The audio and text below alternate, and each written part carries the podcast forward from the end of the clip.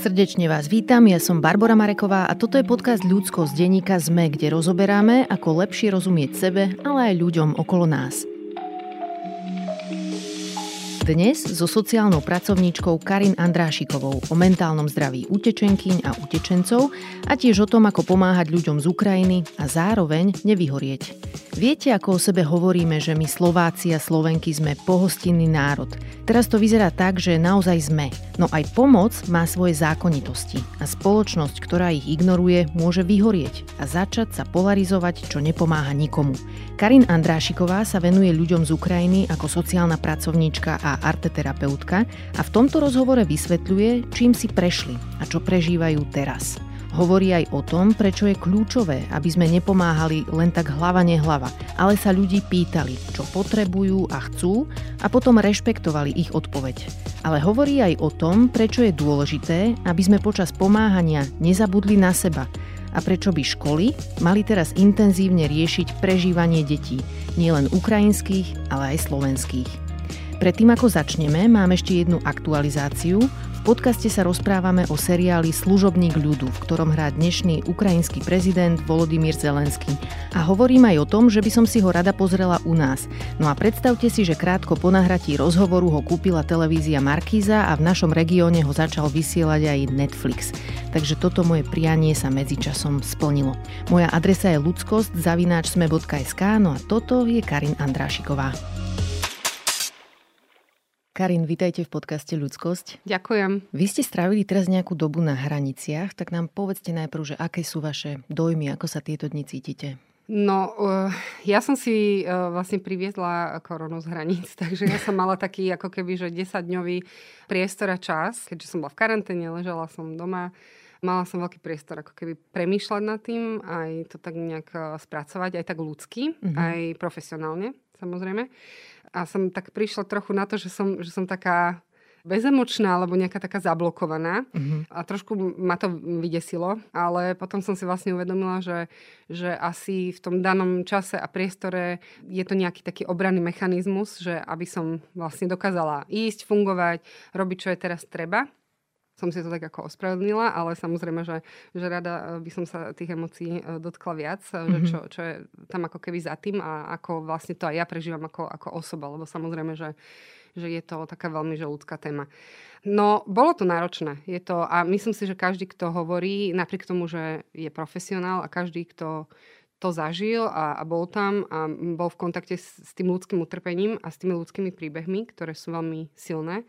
A napriek tomu, že profesionál by povedal, že to zvládol dobre a že sa treba tak ako tomu postaviť profesionálne, že myslím si, že nie som si istá, či sa to úplne dá. Mm-hmm. Že, že bol to veľmi taký, že silný emocionálny zážitok aj pre mňa Áno, budem to musieť ešte aj ja nejako spracovať. Jasné. Z toho, čo som čítala, sú na hraniciach nejaké tzv. hotspoty, čiže miesta, kde sa ľudia prichádzajúci z Ukrajiny môžu zložiť. Čo je tam úlohou psychologičky a sociálnej pracovníčky? Čo ste robili vy? Áno, oni e, presne tak, tie hotspoty boli vytvorené kvôli tomu, aby, lebo si pamätáme, že tie prvé dni, teda vo štvrtok myslím, keď nastala tá invázia, tak e, začali prichádzať vlastne ľudia a tie hranice sa začali blokovať autami, to materiálnou pomocou, takže preto sa e, kompetentní snažili to odkloniť mm-hmm. ďalej od tých hraníc, takže kvôli tomu vznikali tie hotspoty.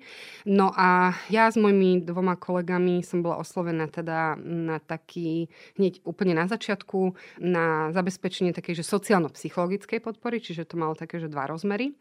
A v podstate tá úloha bola prvá psychologická pomoc. Uh-huh. Čiže presne tak, ako máte prvú pomoc, takú tú zdravotnú, fyzickú, telesnú, tak to isté by sa dalo povedať, že, že my poradcovia, sociálni pracovníci, psychológovia by sme mali zabezpečovať také prvé nejaké ukotvenie, upokojenie, nejakú možno aj úľavu pre tých ľudí, ktorí prichádzajú z Ukrajiny. V tomto podcaste sme už viackrát rozoberali dopady traumatizácie aj na náš organizmus, aj na naše mentálne zdravie, ale utečenecká trauma je niečom asi aj špecifická. Takže povedzte mi, v akom stave sú ľudia v tých prvých hodinách po tom, čo prídu cez hranice? Ako sa u nich prejavuje to rozpoloženie? Je to, asi nepoviem úplne nič, nič nové, ale je to veľmi individuálne. Mm-hmm. Je to samozrejme taká akože formulka, ktorá sa pri tom mentálnom zdraví, prežívaní človeka jednoducho nemôžete opomenúť. Pretože keď e, takto budete vnímať ľudí, že ako individuá s tým veľmi špecifickým prežívaním, tak aj tá následná pomoc bude individualizovaná. Hej. Samozrejme, a to chceme dosiahnuť. Mhm. Takže preto vravím, že to bolo veľmi individuálne. Boli ľudia, ktorí prichádzali a boli veľmi e, odmietaví, nechceli hovoriť, chceli si posedieť, byť v kľude, naozaj ako ten kontakt nechceli nejakým spôsobom mať s nami alebo s nikým. Boli ľudia, ktorí naplno tie emócie pustili, čiže pláč, mm-hmm. triažka tela. Videli ste, že sú vystrašení, že aj tá mimika tváre, emócie boli veľmi silné. Boli takí, ktorí sa aj smiali, usmievali, snažili sa, najmä teda matky s tými deťmi, byť v tom kontakte s tým dieťaťom, hrať sa s ním, byť tam pre ňo. Čiže tie m, emócie a to prežívanie bolo naozaj, že že ako ste sa pozreli na tých ľudí v tej, ja som teda bola v Ubli, tam bol hotspot, alebo je teda hotspot v takom kultúrnom dome v dedine, uh-huh. takže celá tá, taký ten priestor tej haly, alebo ako to nazvať, tak tam sú vlastne, že matrac na matraci, kde si vlastne ľudia môžu pospať, poležať, oddychnúť, tak ste sa ako od tých dvier pozreli a každý jeden matrac bola iná emocia, iný stav proste mm-hmm. toho človeka. A hovorili vám niektorí z nich, čím si prešli? Mali potrebu v tej úvodnej fáze aj porozprávať o sebe, alebo skôr len si nejak oddychnúť? Áno, jeden, jeden z tých e, takých, možno ak by som to nazvala, takých vyrovnávacích mechanizmov je aj to, že e, čo niekomu, ako nám sa môže zdať veľmi zvláštne, že že ako je možné, že, že človek dokáže o tom hovoriť a v takých akože farbistých odtieňoch, že do detajlov, mm-hmm. až také možno by sme to nazvali, že nejaké morbidné proste popisy toho, čo videli a zažili. Ale naozaj, že, že sú ľudia, pre ktorých je toto spôsob, akým sa vyrovnávajú s tým, že ako taká očista, hej, že to dám zo seba von preč aby sa ma to už netýkalo. Uh-huh, rozumiem. V tom širšom. Takže áno, boli, boli ľudia, ktorí o tom ako keby veľmi farbisto hovorili, potrebovali hovoriť, kto tam ešte zostal z ich rodiny, čo tam zanechali, čo videli. Teraz myslím ostreľovanie, bombardovanie, zničené ulice. Spomínali na to, kde vyrastali, aké zážitky nejaké ako keby ľudské tam mali. Takže áno, že boli aj takíto a potom boli presne takí, ktorí vôbec nechceli o tom hovoriť a skôr uprednostňovali to mlčanie. Ktorý z tých príbehov sa vás dotkol? Ja tým, že ja pracujem najmä s deťmi a s mládežou a samozrejme asi pre každého z nás e, tie detské príbehy sú také veľmi, veľmi silné, veď sme to mohli možno aj zachytiť v médiách, pre mňa to teda boli, boli deti uh, maloleté bez prievodu, teda tak ich definuje zákon a, a sú to teda deti, ktoré prichádzajú bez doprovodu nejakého zákonného zástupcu, bez, bez rodiča. A toto je tiež ako keby veľmi dôležité, že prečo je dôvod, aby tam tí sociálni pracovníci alebo psychológovia na tej hranici boli. Uh-huh. A aby sa mohli presne o takéto deti postarať, pretože oni vedia, čo majú robiť, komu treba zavolať, hej, že sa to rieši so sociálnou kuratelou a následne s e, nejakým umiestnením do Centra pre deti a rodinu. A pre mňa to teda bol taký príbeh práve dievčaťa 16-ročného, ktoré vlastne tam tak ležalo a my, ako sme chodili pomedzi tie matrace, snažili sme sa oslovať ľudí, tak sme teda zistili, že tam je sama, bez rodičov a stravila som s ňou asi 4 hodiny, kým sme teda čakali na to, kým teda po ňu prídu zo sociálnej kurately a vezmu ju teda do zariadenia, kde, kde je v bezpečí. A ona bola presne ten prípad, kedy mala potrebu hovoriť mm. o mhm. veciach. Ja tým, že som aj arteterapeutka, takže sme si spolu vlastne kreslili a cez kresbu mi ako keby vysvetlovala nejaké ako keby rodinné vzťahy, vysvetlovala mi ten, ten svoj príbeh, prečo vlastne musela odísť e, sama. Rodičia tam museli zostať, starať sa o starých rodičov, alebo starú mamu teda, ktorá bola invalidná. Otec nemohol samozrejme odísť mm. kvôli tej mobilizácii. Matka, s ktorou mala, alebo má krásny vzťah, veľmi blízky, mala takú tú Sofinu voľbu, že či teda nechám tú svoju dceru a budem sa báť, že sa jej možno niečo stane a možno neprežije. Alebo budem ju pošlem a budem dúfať, že niekto ju tam um, Príjme, sa o ňu privíta. postará presne a, a bude v bezpečí. A to sa presne stalo, som za to nesmierne vďačná. Sme v kontakte, telefonovala som jej, už je teda umiestnená v, v Centre pre deti a rodinu. Nebudem mm-hmm. špecifikovať, že konkrétne, ale ale teda je tam v poriadku. Keď som s ním volala, tak akurát piekla s vychovateľkou šišky a išli po obede jazdiť na koňoch. No super. Takže e, mám takú, takú vieru, že, že, bude, že bude v poriadku.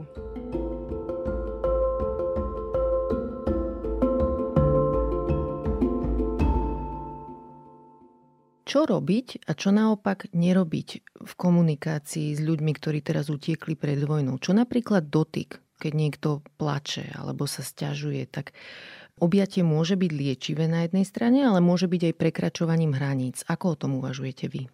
Pre mňa je to o tom, že je veľmi dôležité sa, sa pýtať a byť taký autentický. Uh-huh. Že tí ľudia sú takí istí ľudia, ako sme my. Oni u seba doma žili také isté životy ako my, chodili do práce, mali svoje záujmy, mali rodinu a, a fungovali. A tá ich osobnosť sa vlastne nezmenila. Samozrejme, že je teraz bohužiaľ obohatená alebo teda zmultiplikované nejakou takouto negatívnou skúsenosťou, ale stále sú to ľudia, s ktorými sa môžeme rozprávať. To znamená, že pre mňa je vždy na prvom mieste také, že zmapovanie potrieb. To znamená, že, že sa toho človeka pýtam, čo by teraz potreboval. Uh-huh. Treba sa mu predstaviť, povedať mu, kto ste, aby to teda bolo transparentné a povedať mu, že som tu pre vás a keď niečo potrebujete, môžeme to spolu sa pokúsiť vyriešiť. A keď má človek ako ja, teda psycholog, sociálny pracovník, pocit, že objatie alebo dotyk by mu mohol pomôcť, tak je dôležité sa na to spýtať. Uh-huh. Môžem sa vás dotknúť, môžem vás objať, alebo potrebovali by ste objatie, môžem pre vás niečo urobiť, som tu pre vás, donesiem vám pohár vody, donesiem vám deku, že tá predstava, že na hranici, v tom takom naozaj že veľkom ošiali, chaose a hluku, ktorý tam je, tá predstava, že sa tam dá robiť nejaké veľmi hlboké terapeutické nejaké sedenia alebo psychologické poradenstvo, si nemyslím, že to tam má úplne miesto, že je to naozaj o tej prvej psychologickej pomoci. Čiže o takom, že, že dá toho človeka do, do nejakého kľudu ako takého, aby si mohol vydýchnuť. Už len takéto, že si konečne môže dať dole batoh, odsunúť kufor a sadnúť si, dať si teplý čaj a dať si dole bundu a proste naozaj urobiť taký ten, že telesný výdych je, je ohromne. Mm-hmm. Je, je ohromné, že oprieť sa proste o postel, lahnúť si, skloniť hlavu a niekto tam je pre vás, kto príde a, a kopíruje možno aj také pohyby vášho tela. To znamená, že keď napríklad oni sedia, tak si sadnete vedľa.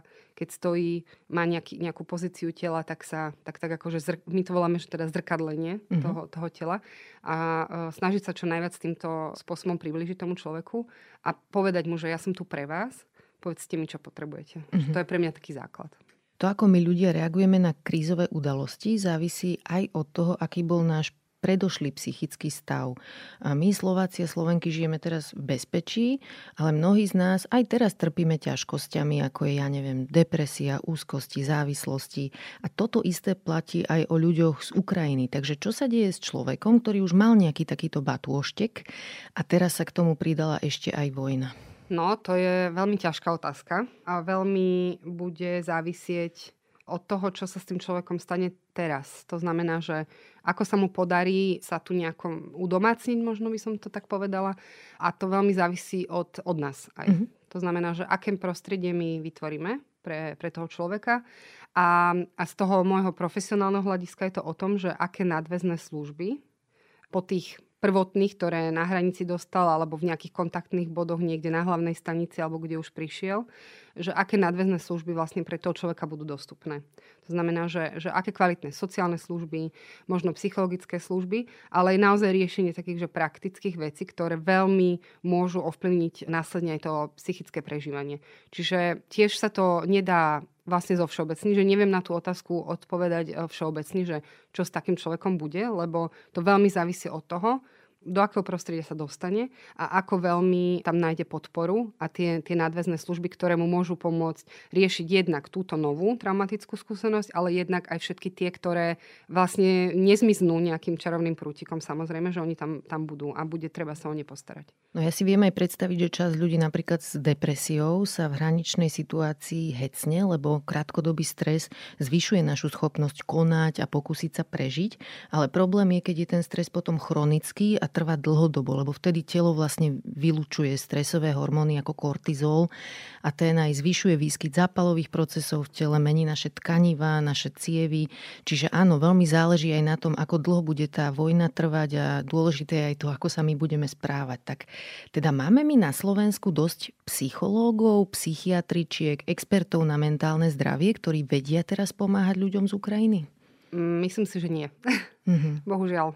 Vieme, že máme za sebou teraz dvojročnú skúsenosť s koronou, ktorá podľa mňa v niečom veľmi tak kopíruje to, čo sa deje aj teraz, v zmysle, ako to teraz v tej spoločnosti vyzerá. A teraz hovorím o takom, že strachu, nejakom pocite ohrozenia, ale samozrejme aj takej tej veľkej ochoty nejak pomáhať, ktorá dúfam, že zostane a nie, že sa to preklopí vlastne do nejakej polarizácie a nenavisti, ako to bolo, však sme to zažili počas tej korony. A už vtedy bol veľký problém, keďže problémy s mentálnym zdravím, s, s úzkosťami, prežívaním vlastne celej tej situácie už vtedy boli na hrane a rapidne sa zvýšil počet vlastne ľudí, ktorí začali mať uh, nejaké ťažkosti v tom, mm-hmm. v tom mentálnom zdraví a, a nevedeli sa vlastne domôcť uh, nejakej psychologickej alebo sociálnej pomoci. A myslím si, že táto výzva nás čaká. Ja som veľmi zvedavá, že, že akým spôsobom to budeme riešiť. Nemám, nemám vlastne na to odpoveď. Ale čo si myslím, že by mohlo trochu pomôcť, e, alebo také dve veci, sú, že, že z tej Ukrajiny samozrejme utekajú aj ľudia, ktorí sú e, odborníci v týchto oblastiach, aj terapeuti, aj psychoterapeuti, lekári, sestry, e, sociálni pracovníci. Ja som tiež vlastne na hranici stretla pár, kde pani bola psychoterapeutka. Ozývajú sa mi ľudia, ktorí píšu, že máme, staráme sa teraz o nejakú psychologičku, sociálnu pracovníčku, ktorá vie hovoriť jazykmi, že pomohla by si vlastne s prácou a podobne. Čiže si myslím, že je veľmi dôležité a tiež to môže byť liečivý proces, zapojiť vlastne týchto ľudí do tej pomoci svojim krajanom. Takže toto môže byť ako keby tiež jedna cesta, že zmapovať si, urobiť, zosieťovať si, že kde takýchto ľudí máme a, a pokúsiť sa ich vlastne využiť uh-huh. uh, pre tú pomoc. A druhá vec je, čo si tiež myslím, že by mohlo byť fajn, že možno popatrať aj v zahraničí, či by nám spriateľené krajiny mohli prísť na pomoc v tomto, veď e, aj počas korony posielali lekárov, sestry, tak si myslím, že aj čo sa týka týchto e, pomáhajúcich profesí, tak by, tak by nám mohli pomôcť. Ono by to asi bolo naozaj skvelé, lebo vlastne napríklad aj deti, tie ešte nehovoria ani po anglicky, ani po slovensky zatiaľ, takže tam je mimoriadne dôležité, aby tí terapeuti, terapeutky vedeli ukrajinský jazyk. A ešte som aj rozmýšľala, že možno bude teraz dôležité, ako sa štát postaví k takému, že uznávaniu diplomov napríklad. Ak majú tí ľudia byť aj zaplatení, to nemá byť dobrovoľnícka práca. Oni by mali dostať normálne peniaze, sa tým živiť, aby mali nejakú dôstojnosť. Ukrajinci a Ukrajinky, ktorí sú odborníci na mentálne zdravie. Takže o tomto máte nejaké informácie, že či sa nejak snaží hecnúť ministerstvo školstva alebo aj zdravotníctva v tejto téme? Ja si myslím, že keď je e, krízová situácia, čo je krízová situácia, tak by sme k tomu vlastne mali aj krízovo pristupovať. Čiže Čiže niektoré pravidlá, ktoré tu fungujú, tak by sa možno mali prehodnotiť a to by sa mohlo týkať vlastne uznávania diplomov, zapájania presne ľudí aj z Ukrajiny, ktorí majú tú odbornosť a, a vzdelanie a skúsenosti a mohlo by to veľmi, veľmi pomôcť, si mm-hmm. myslím. Traumatické zážitky ľudí z Ukrajiny už samozrejme nezmiznú, ale čo urobiť vieme je to, že môžeme znížiť šancu, že sa pretavia do tzv. posttraumatickej stresovej poruchy alebo skrátene PTSD. Ako sa prejavuje PTSD a čo všetko znižuje šancu toho, že sa u človeka rozvinie? Ja by som ešte k tomu prvému, čo ste povedali, že, že ja si ani myslím, že by malo byť cieľom sa snažiť vymazať Jasné. ten príbeh alebo, alebo tú skúsenosť, lebo ona v niečom, keď sa správne tá starostlivosť a tá podpora a terapia, proste všetky tieto služby nadväzné dobre uchopí, ona môže byť vlastne veľmi rozvojová a posilňujúca. Ja viem, že to možno teraz nie veľmi zvláštne. Znie to úplne normálne v tomto ano. podcaste. Ale, ale naozaj je to tak, že tie nejaké také prelomové, veľké traumatické skúsenosti, ktoré máme v živote, že ak sa nám naozaj dostane priestor a máme čas naozaj prejsť tým procesom liečenia a hojenia, že môžu byť v niečom veľmi naozaj ako rozvojové pre tú našu osobnosť a posilňujúce. Môžu byť príbehom toho, ako sme niečo prežili, ako sme boli silní a niečo zvládli. Áno. No a to, ako, ako vlastne ľudia môžu rôzne eh, reagovať, alebo ako sa tá traumatická skúsenosť e, vlastne môže prejavovať, je tiež samozrejme e, rôznorodá. U niektorých ľudí sa vlastne vôbec nemusí rozvinúť. Práve preto, lebo sa im pomôže vyriešiť si tie praktické veci, také tie naozaj, že kde budem bývať, ale tak myslím teraz akože dlhodobo, že budem mať prácu, to znamená stabilný príjem, že moje deti môžu chodiť do školy, že chodia na kružky, že sme v tej komunite vítaní. to je veľmi dôležité, že sa na nás vlastne nepozerá ako na nejakých iných, ale skôr sa tá možno inakosť ako keby ešte pretaví ako také oživenie, obzvláštnenie tej našej komunity. Uh-huh. Ale ak sa teda u niekoho, u niekoho prejaví, tak to môžu byť ako keby rôznorodé tie, tie prejavy. Od e, naozaj takých, že telesných, že to je asi niečo, my to voláme teda, že somatizácia. Uh-huh. To znamená, že, že to naše psychické prežívanie sa nám, sa nám otočí do toho tela a to telo nám vlastne ukazuje, že taký zvyhnutý pr, že, niečo s nami nie je dobré. To znamená, že sa môžu ozvať vlastne nejaká, že znížená imunita tým pádom nejaké, nejaká zvýšená chorobnosť, eh, rozvinutie nejakých vírusov. Ja som to zažila tiež, že som bola vyčerpaná. Samozrejme, že nie je to tra- akože traumatická skúsenosť moja, ale, ale tiež som bola vyčerpaná, nejedla som, nespala som. Teraz tou koronou, Áno, hej? presne. Mm-hmm, a mhm, moje jasné. telo bolo oslabené. A takisto to funguje aj tu, že, že to telo nám dáva vlastne nejaké signály a je veľmi dôležité ho počúvať. No a potom sú to vlastne samozrejme takéto psychické prežívanie, že ľudia môžu mať môžu mať také, že, že flashbacky, to znamená, že, že také návraty v tej mysli do toho, čo videli, čo zažili. To emočné prežívanie môže byť um, také ako keby, že silnejšie. Mm-hmm. Čiže ten smútok, ktorý každý z nás prežívame, smútok, rôzne emócie, tak tie všetky emócie sú vlastne zosilnené. Samozrejme to môže mať uh, nejaký prechod do depresie, nejakej nechuti k takým, akože k životu, k takým bežným nejakému fungovaniu vlastne v tom živote. Takže toto sú nejaké také, že možno základné mm-hmm prejavy toho, že ako sa u toho človeka vlastne tá traumatická skúsenosť môže začať vyplavovať v takom bežnom živote. A ešte aj myslím, je tam nespavosť, alebo také, áno, že nočné áno, mori, áno, nočné áno. desy. Áno, to je vlastne súvisie mm-hmm. s tými flashbackmi, že oni uh, sa môžu samozrejme aj počas dňa, ale samozrejme, že tie nočné mory bývajú tiež veľmi časté. Majú teraz ľudia, ktorí prišli z Ukrajiny k dispozícii aj nejaké lieky? Keď niekto bol napríklad na antidepresívach, alebo teraz by mal nejaké vážnejšie psychické problémy, sú dostupné lieky? Priamo na hranici vlastne sú, eh, je tam zdravotná služba, ktorá teda má k dispozícii lieky, aj také, čo samozrejme na také bežné veci, čo poslali aj ľudia v mhm. rámci tej materiálnej zbierky, ale sú ako keby vybavení, že sme to tam aj riešili, že niektorí potrebovali možno len také, že aby vôbec zaspali, uh-huh. uh, alebo na nejaké také upokojenie. Takže to tam bolo. No a, a tá následná starostlivosť teraz bude hej dôležitá. Že aby sa tí ľudia dostali k psychiatrom, lebo psychológovia vlastne takí bežní nemôžu predpisovať tieto medikamenty, ale hej, že toto je presne dôležité, že pre nás, ktorí sme v tej prvej línii, ak to tak môžem nazvať, a sme v kontakte s, s tými ľuďmi, že zmapovať aj tú, tú ich uh, situáciu po tej zdravotnej stránke a, a potom ich presne prepojiť, uh-huh. zosieťovať s, s tými psychiatrami, ktorí im budú môcť eh, tie lieky predpísať.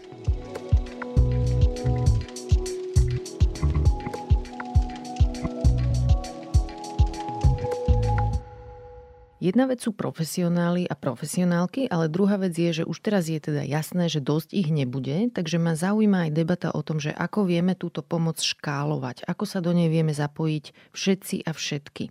Takže poďme na to postupne, ako sa správať k ľuďom z Ukrajiny, ktorí u nás teraz bývajú, alebo ktorým sme požičali svoj byt. Čo je prínosné a čomu sa vyvarovať? Na prvom mieste je pre mňa to, že budem v tomto myslieť vlastne aj na seba to znamená, že sa postaram, aby ja som bol v poriadku, aby vlastne som mohol nejakým spôsobom žiť taký život ako predtým. Lebo keď ja vlastne nie som v poriadku, ja nemôžem pomôcť iným ľuďom. To je taký apel možno trochu, že ja to teraz vnímam, že tá salva vlastne tej pomoci a, tých emócií vlastne tej otvorenosti a toho príjmania je obrovská. A je to veľmi dôležité a ja verím tomu, že, že je to naozaj pre tých Ukrajincov a Ukrajinky teraz veľmi dôležité. Mm-hmm. Na druhej strane e, to sa nedá robiť do nekonečna a preto musíme vlastne sa prestať obviňovať za to, že chceme ísť na kávu, že chceme ísť do kina, že si chceme pospať, že chceme ísť niekde na víkend, na výlet, je to úplne v poriadku. Že toto veľmi som chcela, aby odznelo, mm-hmm. že sa vedieť postarať aj o seba. A potom, keď my sme OK, a máme teda šancu a chuť pomáhať, super. A čo je teda veľmi dôležité je, že dať, teda to, čo už som aj spomínala, že sa tých ľudí spýtať, čo by potrebovali. Lebo už som zachytila vlastne taký príbeh, že, že, no, že ja som im teda navaril večeru a oni to nechceli jesť. To je veľmi pekné gesto, ale že že je to v poriadku, keď oni nechcú vašu večeru. Hej. A to nie je, že sú nevďační, že si necenia, čo pre nich robíte, ale oni naozaj sú svojprávni dospelí ľudia, ktorí vedia povedať, že si chcú večeru možno uvariť sami. Alebo mm. možno chcú ako rodina proste ísť si sadnúť von a dať si tam niečo vonku proste, hej? Že, hej. A je to úplne v poriadku.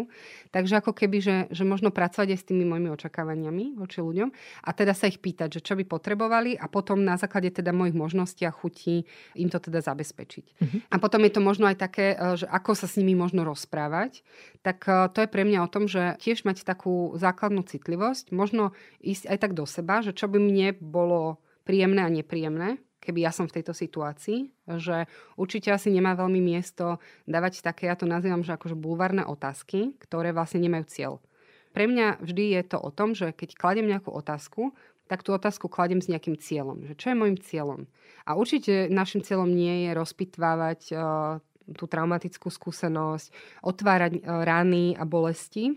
Práve naopak, nechať na tých ľuďoch, aby sami určovali to tempo, či chcú o tom hovoriť, čo sa im stalo, tiež o tom, ako sa cítia, alebo nie. Uh-huh. No a potom samozrejme je taká veľmi otázka, podľa mňa veľmi jednoduchá, ktorá by mohla byť taká, že prvá, alebo teda skôr taká ponuka, že som tu pre teba, môžeš za mnou prísť, keď sa budeš chcieť porozprávať. Čo robiť, ak máme takéto rodiny v susedstve? Máme sa snažiť skamarátiť s ukrajinskými rodinami? Podľa mňa by to malo byť veľmi také prírodzené a autentické. Uh-huh že keď chcete a, a máte možnosť, tak kľudne. Mm-hmm. My napríklad, uh, ja teda väčšinu dňa môjho pracovného som, som v Rači, my tam máme komunitné centrum, ktoré sa volá Stará jedaleň a my sme sa akurát včera sme mali k tomu stretnutie, že čo ideme vlastne robiť a zhodli sme sa na tom, že my sme komunitné centrum, ktoré vlastne vytvára priestor pre susedov, aby si tam mohli vlastne robiť svoje aktivity a že chceme v tom pokračovať s tým, že, že budeme mať vlastne o susedov naviac mm-hmm. a že super, že Hej. ich proste prizvíme. A je to veľmi organické, je to veľmi prirodzené a autentické. A môže to byť o tom, že viete, že vo vašom paneláku teraz býva ukrajinská rodina a vy ste zvykli piatky so svojimi kamoškami sedieť na káve na lavičke a rozprávať sa tak zaklopte na dvere a spýtajte sa, či sa chce pridať. Uh-huh. Ja som ako tínedžerka žila nejakú dobu v USA, vo Washingtone a tam sa nám stala taká úžasná vec, že hneď ako sme sa nasťahovali do jednej štvrte, tak všetci susedia, ktorí bývali na okolo, sa nám prišli predstaviť. Normálne jeden po druhom zaklopkali na dvere, niektorí s koláčom, niektorí s papierikom, na ktorom boli ich mená celej rodiny a telefón a všetci nás pozvali na nejakú barbecue, väčšinou u nich na dvore, takže sme sa hneď pozoznamovali aj s dospelými, aj s deťmi na okolo a hneď nám povedali, že môžeme hoci kedy prísť, napríklad si zaskákať na trampolínu, čo mali na dvore a jedni susedia ma nechali asi týždeň po našom príchode babysitovať svoje deti, ďalšia rodina ma poprosila, aby som im krmila mačky, keď budú na dovolenke. Takže ja som bola z toho úplne očarená, že ako mi hneď dôverujú a ako nás vtiahli medzi seba. Takže tým chcem povedať, že pre ľudí, ktorí sú niekde noví, samozrejme je dôležité, či im iniciatívne ukazujeme svoj záujem. Máte aj vy nejaký takýto ešte zážitok? Určite toto, je, čo ste popísali, to je až také idylické, že, že veľmi, veľmi skvelé, ale áno, že myslím, že v Amerike tie komunity takto veľmi fungujú, že tiež mám e, odtiaľ túto istú skúsenosť. A že pre mňa je, že áno, že ak je vám to prirodzené a nie je to vlastne nejaká taká škrobená vec, do ktorej sa vlastne musíte nutiť, lebo to počujete v tomto podcaste, tak to nerobte, lebo to vlastne nevyznie veľmi prirodzene, ale že majte oči otvorené, srdcia otvorené, keď sú v tom vašom susedstve proste ľudia, viete o nich a máte tu možnosť a bežne to vlastne robíte. Robíte bežne veci, že sa stretávate vo svojej komunite s ľuďmi, so susedmi, viete urobiť nejaké pekné gesto, tak, eh, tak choďte do toho. Že, mm. že pre mňa je to, že áno, žiť ako, ako komunita, byť, byť proste spolu a budovať tie vzťahy. Ja neviem, či existuje vlastne niečo, niečo dôležitejšie. Hej, hej. No tá, tá slovenská realita môže byť taká zložitejšia, lebo ja tiež bývam tuto v baráku, kde sa ľudia nepoznajú, ledva sa tak ako zdravia vo výťahu. A mne keby dnes niekto zaklopkal na dvere, tak si hovorím, že Ježiš nejaký úchyl. Akože väčšinou ľudia zavolajú, keď k nám idú. Čiže môže to byť také ako trocha trocha iné v tomto, takže ako hovoríte, asi tam treba troška dať na nejakú intuíciu a Určite. robiť to tak a, a, Takú tu naozaj, že autentickosť, hej, hej. Že, že, že vlastne tak ako žijete, tak ži, žite ďalej, mm-hmm. len tu naozaj teraz máte vlastne o možných kamarátov alebo o možných e, susedov proste naviac. Môžeme začať vytvárať aj nejakú neutrálnu pôdu, nejaké napríklad verejné priestory, kde sa dá zoznamovať, čo samozprávy, aká je ich úloha, alebo aká by mohla byť. Tí ľudia z Ukrajiny nie sú mimozemšťania. Uh-huh. Že my teraz kvôli nim nemusíme vlastne robiť nič e, akože špeciálne, že nemajú tykadlá a, a teda nepotrebujeme zvyšovať e, stropy, aby mohli prejsť. Takže, takže znova iba opakujem, že, že autenticky. Prizývajme ich už do toho, čo máme. Uh-huh. Verím tomu, že vo zvyšku Slovenska môže byť trošku realita iná iná, samozrejme v regiónoch a tak, ale minimálne v Bratislave, ktorú poznám, viem, že, že tých verejných priestorov, možností na nejaké kultúrne vyžitie, komunitné priestory, e, komunitné záhrady, proste čokoľvek, že je toho celkom dosť a stále e, vlastne sa tvorí niečo nové. A že pre mňa je to iba o tom, že to otvoríme pre tých ľudí. Že, to buď, že tam proste budú môcť prísť. Mm-hmm. Že mhm. naozaj si nemyslím, že teraz musíme začať premýšľať. E, samozrejme, že oni na Ukrajine majú svoju kultúru, svoje zvyky, svoje tradície a je super, keď v nich môžu pokračovať aj tu, samozrejme. Uh-huh. A keď na to tam dostanú priestor v tých komunitných centrách alebo niekde na verejných priestoroch, tak super.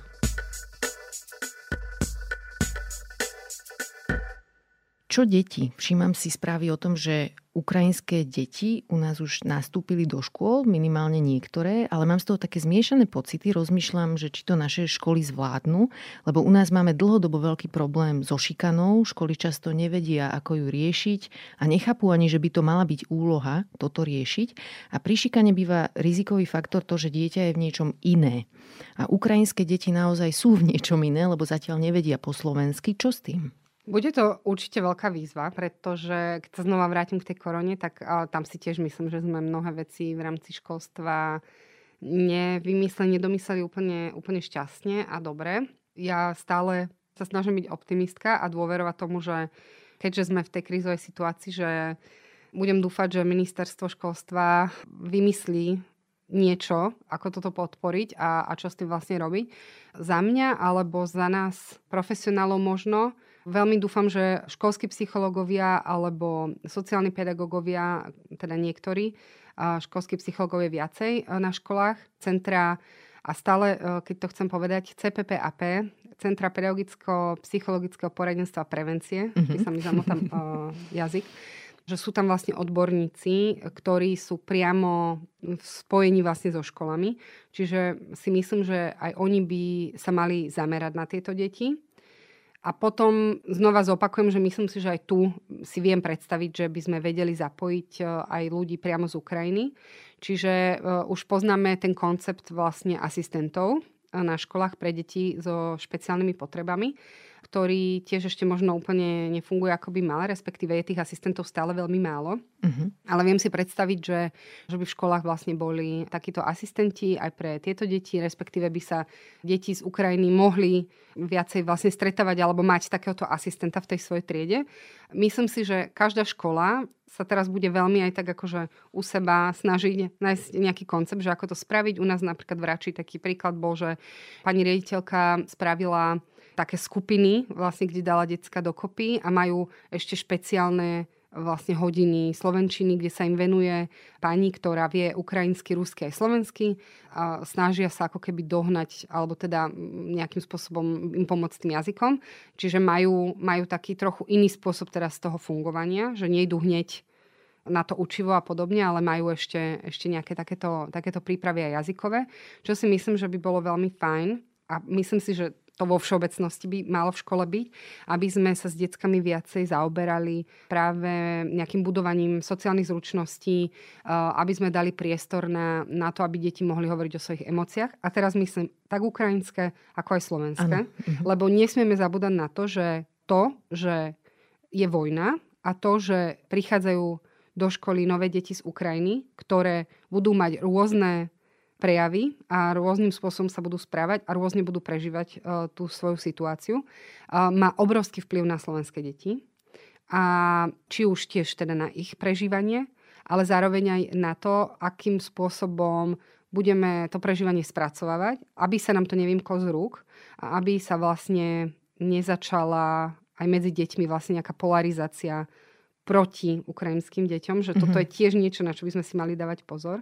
A preto si myslím, že by bolo super, keby v škole mohli e, sa na toto zamerať. Že Hej. možno, že teraz trochu ako keby dať bokom to vzdelávanie Hej. a viacej sa zamerať na, na podporu vlastne vzťahov, možno robiť nejaké také malé komunity, ako keby ráno, pred vyučovaním, po vyučovaní, ako vám je, ako sa cítite, ako prežívate, čo sa deje a, a s deťmi ako keby samozrejme primerane veku hovoriť. Ja mám aj potrebu dodať, že aj toto je vzdelávanie emočné určite, vzdelávanie. Určite, Čiže keď ako zrušíme 3 hodiny o štúrovcoch, ale deti sa naučia niečo o tom, ako funguje, ja neviem, ukrajinská kultúra, čo je pre tieto deti dôležité, alebo čím si prešli, hej, troška ich spoznajú a naučia sa niečo o nich. Aj to je dôležité, aj to je niečo, na čom záleží. Poďme sa ešte rozprávať o jazykovej bariére, lebo schopnosť komunikovať a vyjadriť svoje myšlienky je pre nás ľudí kľúčová a veľmi súvisí aj s našim sebavedomím. Keď nevieme vyjadriť svoje myšlienky, tak sa cítime často bezmocne, niekedy až hlúpo. Tak povedzme si, že keď k nám ľudia z Ukrajiny prídu, napríklad učiteľka alebo lekárka a zrazu sa nevie moc porozprávať v práci, ani o politike, ani o kultúre, môže to byť nepríjemné. Takže čo s tým? Určite to môže byť nepríjemné a aj to samozrejme stiažuje tú integráciu alebo to začlenenie, hľadanie si práce a, a ako keby kopu, kopu iných aj takých praktických vecí. No Neviem, čo s tým, popravde. Hmm. Uh, my, my tiež ako keby zvažujeme u nás uh, v organizácii, ako sa k tomu postavíme. My sme zvažovali, že teda uh, zamestnáme práve nejakú ukrajinskú alebo ukrajinského terapeuta, sociálneho pracovníka, psychologa, aby nám práve s týmto mohol pomáhať. Teraz viem, že to je veľa o dobrovoľníkoch, aj práve ukrajinských eh, ľuďoch, ktorí tu už žili vlastne aj pred vojnou, eh, študentoch a podobne, ktorí aj na hranici, ale aj teraz už vlastne na, na hlavnej stanici, keď prichádzajú ľudia sem, alebo už v rôznych týchto službách eh, pomáhajú, ale to sa samozrejme nedá robiť do nekonečna, že nemôžeme tie služby vlastne stavať neustále na dobrovoľníkoch. A myslím si, že aj toto je tiež jedna z víziev, ktorú štát bude čakať, alebo samozprávy. Samozrejme, že je výborné, keď sa teraz začnú vlastne robiť nejaké kurzy, kde ľudia budú môcť ísť. Možno, že na toto tiež môžeme v tých našich komunitách myslieť, že, uh-huh. že keď e, je mnoho, aj v Bratislave, aj vlastne inde, mnoho aktívnych ľudí v komunite, ktorí majú ten priestor, aj fyzicky, aj proste robia nejaké, nejaké dobré veci pre, pre komunitu, že, že možno myslieť aj na toto, že, že robiť nejaké kurzy, podporovať. Možno by sme sa aj my mohli začať uh, učiť ukrajinsky, oprašiť ruštinu, aj keď inak to je tiež uh, taká zaujímavá téma, že mnohí ľudia, najmä z, z tej západnej časti Ukrajiny, že nechceli hovoriť po rusky. Uh-huh. Tak symbolicky, ako keby s tým, s tým mali problém. Takže možno, že aj toto je dobré mať na zreteli, že sa spýtať, v akom jazyku chcú hovoriť. Rozumiem. Jedna veľmi zaujímavá emócia, ktorú by sme mohli pomenovať v tejto súvislosti je pocit hanby. Lebo my ľudia to máme tak, že sa niekedy hanbíme aj za veci, za ktoré nemôžeme a ak potrebujeme pomoc iných, tak to niekedy vnímame tak, že môžeme im byť na obťaž. A asi nikto z nás nechce byť na obťaž. Takže čo robiť, aby sa ľudia z Ukrajiny necítili tak, že sú na obťaž? Mm, nenapadajú také dve veci. Prvá je to, že im môžeme o tom hovoriť a môžeme sa o tom spolu rozprávať a že v tých našich domácnostiach alebo, alebo pre nás, ktorí budeme alebo pracujeme teda už s tými ukrajinskými rodinami, aj v tom bežnom kontakte, je tá komunikácia najdôležitejšia, že tí ľudia majú budú mať vytvorený priestor na to, aby mohli komunikovať, ako im je. Ale nie som samozrejme naivná, že e, väčšina ľudí má problém s vyjadrovaním svojich emócií, to je úplne v poriadku, ale my minimálne na to môžeme vytvárať priestor a môžeme to komunikovať, že, že o tom môžu hovoriť mm-hmm. a my im potom na tom samozrejme môžeme dať spätnú väzbu, že je to v poriadku a, a že sme tu pre nich. Ale čo je o mnoho dôležitejšie, je práve ten pocit uh, zmocňovania. Čo to je? To je o tom, že tých ľudí vnímame ako rovnocenných ľudí, uh-huh. ktorí sú schopní a majú možnosti a zručnosti na to, aby dokázali vlastniť svoj život. A to je to, k čomu by podľa mňa aj tie naše nadväzné služby a všetko to, čo teraz budeme robiť v budúcnosti, keď tu tie ukrajinské rodiny budú, k čomu by sme mali smerovať. K tomu, aby sa čo najrychlejšie osamostatnili, aby čo najrychlejšie vlastnili svoje životy, aby mohli rozhodovať o tom, čo presne budú mať na večeru, a o tom, že si e, zarobia tie peniaze sami, že budú vedieť, kde majú ísť, do akého úradu, kde sú obchody. To znamená, že, že by sme mali si dať veľký pozor na to, aby sme z nich, ne, aby sme z nich neurobili vlastne nejakých závislých ľudí uh-huh. na službách, na našej pomoci a na našej podpore. Oveľa dôležitejšie je, že teraz maximálne úsilie venovať tomu ich zmocniť. Uh-huh.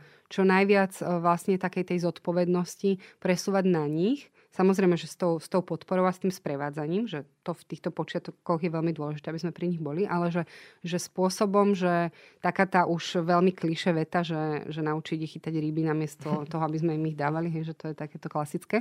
A v realite sa to v takýchto krizových situáciách robí už ťažšie, lebo chceme im všetko dať. Tu máš, ja ti dám toto, toto, to, si zober, ja ti vybavím, ja tam zavolám.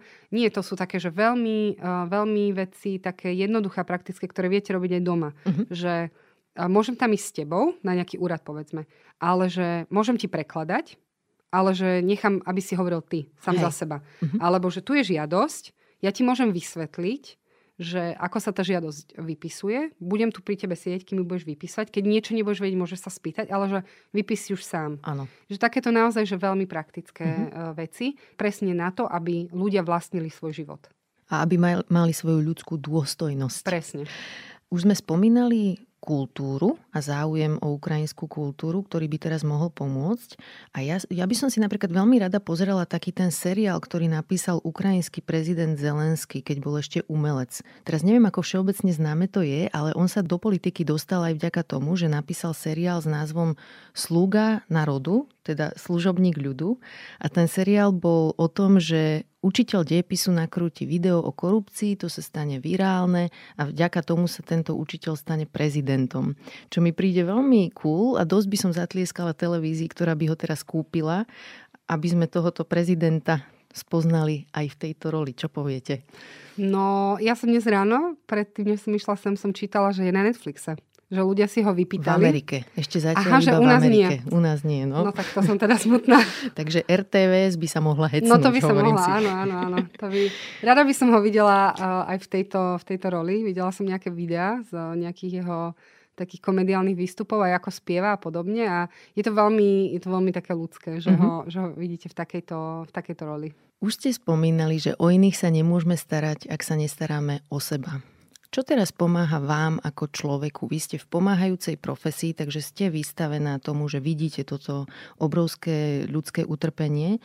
Máte napríklad nejakú podpornú skupinu, kde môžete ventilovať? My samozrejme v práci sa tak podporujeme vzájomne. Že samozrejme, že e, máme také naše intervízne e, stretnutia, to sú také presne podporné, že sa bavíme o tej našej práci s klientom a ako sa v tom máme a o tých našich cieľoch a tak. Aj supervízie máme samozrejme, čiže nejakého odborníka, ktorý nám e, radí, ako postupovať v práci a pomáha nám spracovať tie emócie e, s tým spojené. Takže tá, e, myslím si, že v práci toto máme už po tých rokoch tak dobre uchopené. Ale samozrejme, že aj tak ľudsky, že aj na seba aplikujem, že, že ďalej žijem svoj život a snažím sa. Mnohí ľudia mi hovoria, kamaráti a tak, že, že sa mi zdá nepatričné, že, oh, že ísť teraz niekde na víkend alebo že ísť do kina a že, že je, že to teraz sa asi veľmi nehodí, ale že pre mňa je, že čokoľvek udrží vaše mentálne zdravie v poriadku, mm-hmm. čokoľvek vám pomôže vlastne si oddychnúť a čokoľvek vám pomôže zostať e, človekom, je, je úplne v poriadku a mali by sme to robiť. Pre mňa je, že my sa nemôžeme a nie ani zdravé sa tou vojnou zaoberať 24-7. Hej. Že ja keď vidím, že vlastne ľudia nič iné vlastne teraz nerobia, len na svojich uh, sociálnych sieťach majú len príspevky o vojne, videá, predpokladám, že predtým, než ich postnú, tak si ich asi aj pozrú. Ja rozumiem tomu, že je to, je to aktuálna téma, veľmi sa nás dotýka, je to asi teraz najbližšia taká nejaká ťažká situácia, uh-huh. najbližšia k nám a rozumiem tomu, ale jednoducho, ak chceme zostať my pri zmysloch a, a byť v poriadku a byť teda následne nápomocný, tak je úplne v poriadku a je veľmi žiaduce, aby sme žili svoje životy aj s tými radosťami. Aj s kávou, aj s kinom, aj s víkendom niekde v horách. Som rada, že to hovoríte, lebo sama mám teraz dilemy, že aké epizódy vlastne robiť v tomto podcaste. Veľmi som chcela na jar urobiť epizódu o svadbách, o tom, ako mať svadbu, na ktorú má človek dobré spomienky, ako sa vyvarovať stresu a podobne. A nevedela som, či to je vhodné. Takže podľa vás, hej? Určite áno. Uh-huh. Posledná otázka moja je tá istá v tomto podcaste na každého hostia a hostku. Máte pre nás tip na dobrú knihu? Ak môžem, ja ich mám viacero, lebo Super. ja som totálny knihomol. Uh, no, ja som si ich aj doniesla so sebou, teda, teda viac, ale taká, že, že prvá, ktorá mi hneď tak napadla, keď som premyšľala o tých knižkách, je, je kniha z vydavateľstva Brak, ktorá je, teda, je to detská knižka, volá sa Vojna, ktorá zmenila Rondo. Napísali ju vlastne dvaja ukrajinskí autor a autorka, Romana Romanišin a Andrii Lesiv. Ona sa teraz nedá vlastne kúpiť, je úplne vypredaná ale vydavateľstvo Brak ju vlastne chce teraz e, znova vydať. Môžete ísť vlastne na ich stránku a podporiť to vydanie a rovno vám vlastne s tým, s tým podporením pošlo aj tú knižku. A je to presne kniha pre deti o tom, keď vlastne v krajine začne vojna. Takže to môže byť výborný taký pomocník, ako s deťmi o tej vojne hovoriť, lebo to je tiež ako keby veľká téma.